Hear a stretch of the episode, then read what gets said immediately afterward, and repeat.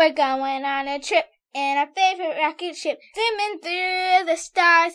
HBCP friends, climb aboard, get ready to explore. There's so much to find.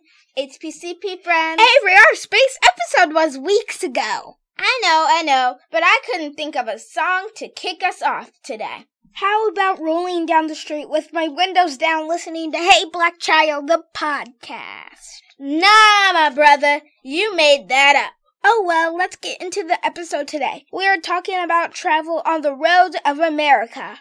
Specifically, the Green Book. The Negro Motorist Green Book was an annual travel guide for black Americans who wanted to hit the road. It was produced by Victor H. Green from 1936 to 1967 during the Jim Crow era. The book listed safe and safe-ish places for black Americans to eat, sleep, and basically survive.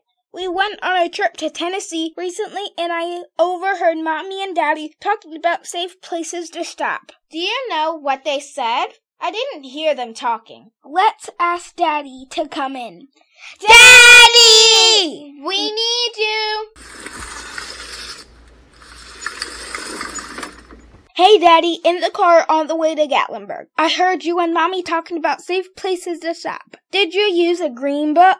I didn't know you were listening. We don't use green books anymore, but sometimes your gut tells you all you need to know. Your gut, as in your stomach? What is going on with your belly? Mine never talks to me. Sure, it does.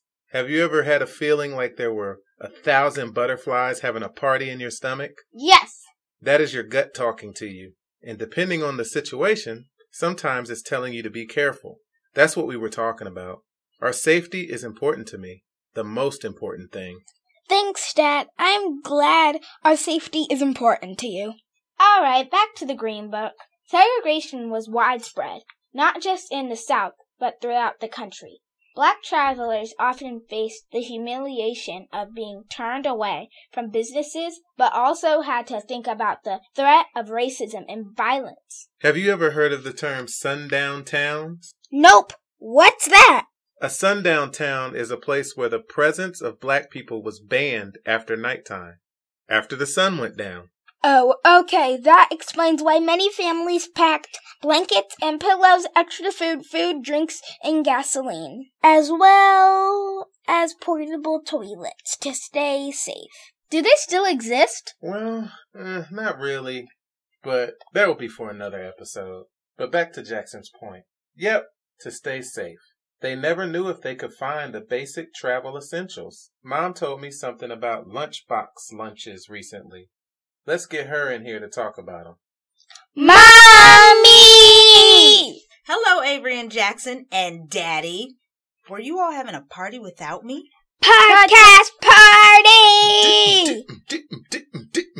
Ain't no party like a podcast party, cause a podcast party don't stop. Well, thanks for inviting me late. How can I help you? Tell them about the shoebox lunches. Oh, I'm glad you remembered that. Of course.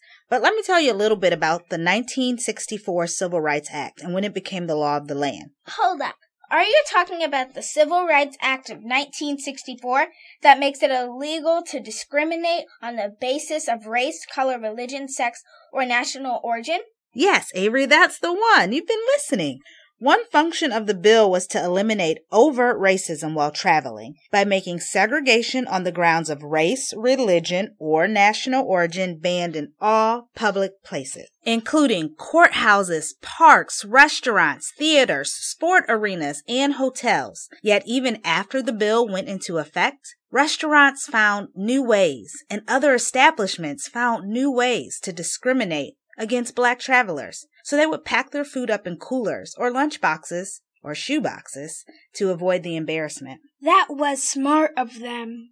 But they should not have to do that. Bingo, Avery! But they were prepared. When it was time to eat, they had what they needed.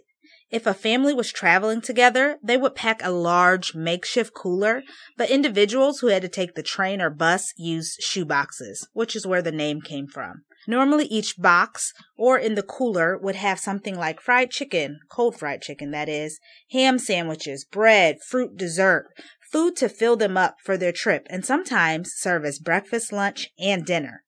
Things are so different now. We just pull into a drive through. They are different, but 1964 was not that long ago. Thanks, Mom. Let's get back to the Green Book again. Good, I'm going to share a few things. So, Mr. Green and his wife needed to travel from Richmond, Virginia to their home in Harlem. And during this travel is where he realized the need for the Negro Motorist Green Book. So in 1936, he created a 15 page guide that listed travel related businesses in the metropolitan New York City and welcomed African American customers. To compile the listing, he drew on his own first hand experiences as well as recommendations from other fellow postal workers because he was a postal worker. I heard he found a model for his publication in the guides for Jewish travelers that appeared in Jewish newspapers.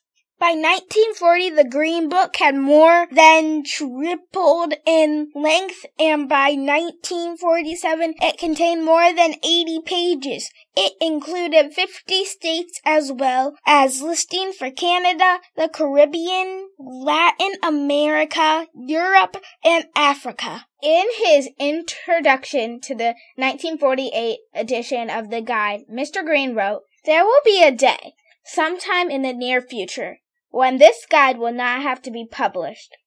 That is when we as a race will have an equal opportunity and privileges in the United States. It will be a great day for us to suspend this publication, for then we can go wherever we please and without embarrassment.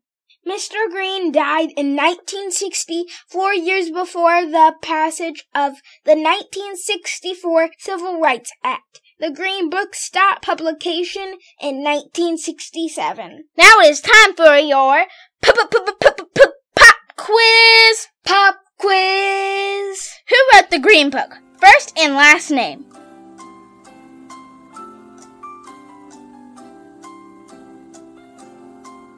I hope you said Victor Green. That's correct. All right, I have one. What act or bill was supposed to help with racism while traveling? Bonus points if you name the year.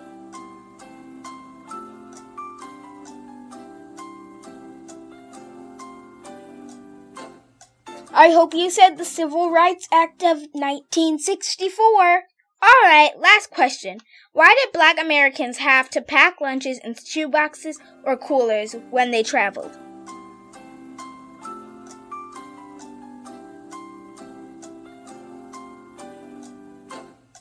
There are several correct answers. Safety, check. Embarrassment, check. Or Jim Crow laws, check. You would be correct. I am so happy things have changed. But we still have work to do. And with that, season three is in the books. We want to thank everybody who joined our squad this season. We could not do this without your support. Our guests and everyone that submitted HBCP moments. We also want to give a huge shout out to our episode sponsor of the season, Prominent Positioning, mixing faith and action to help you, young adults and young at heart, achieve spiritual, professional, and emotional goals. You can find their link on our website along with other companies that are a part of our squad. That's a good place to stop, HBCP friends. Thanks for listening. If you want to support what we do, then share, subscribe, and follow us at Instagram at hey underscore black underscore child underscore podcast. You can also join our squad. Don't forget, you can check out our website for additional resources. This episode has some great resources for traveling. You can also text 513-445-2232 to share feedback or show suggestions. That's all for now, but we'll see you on the next season of Hey Black Child!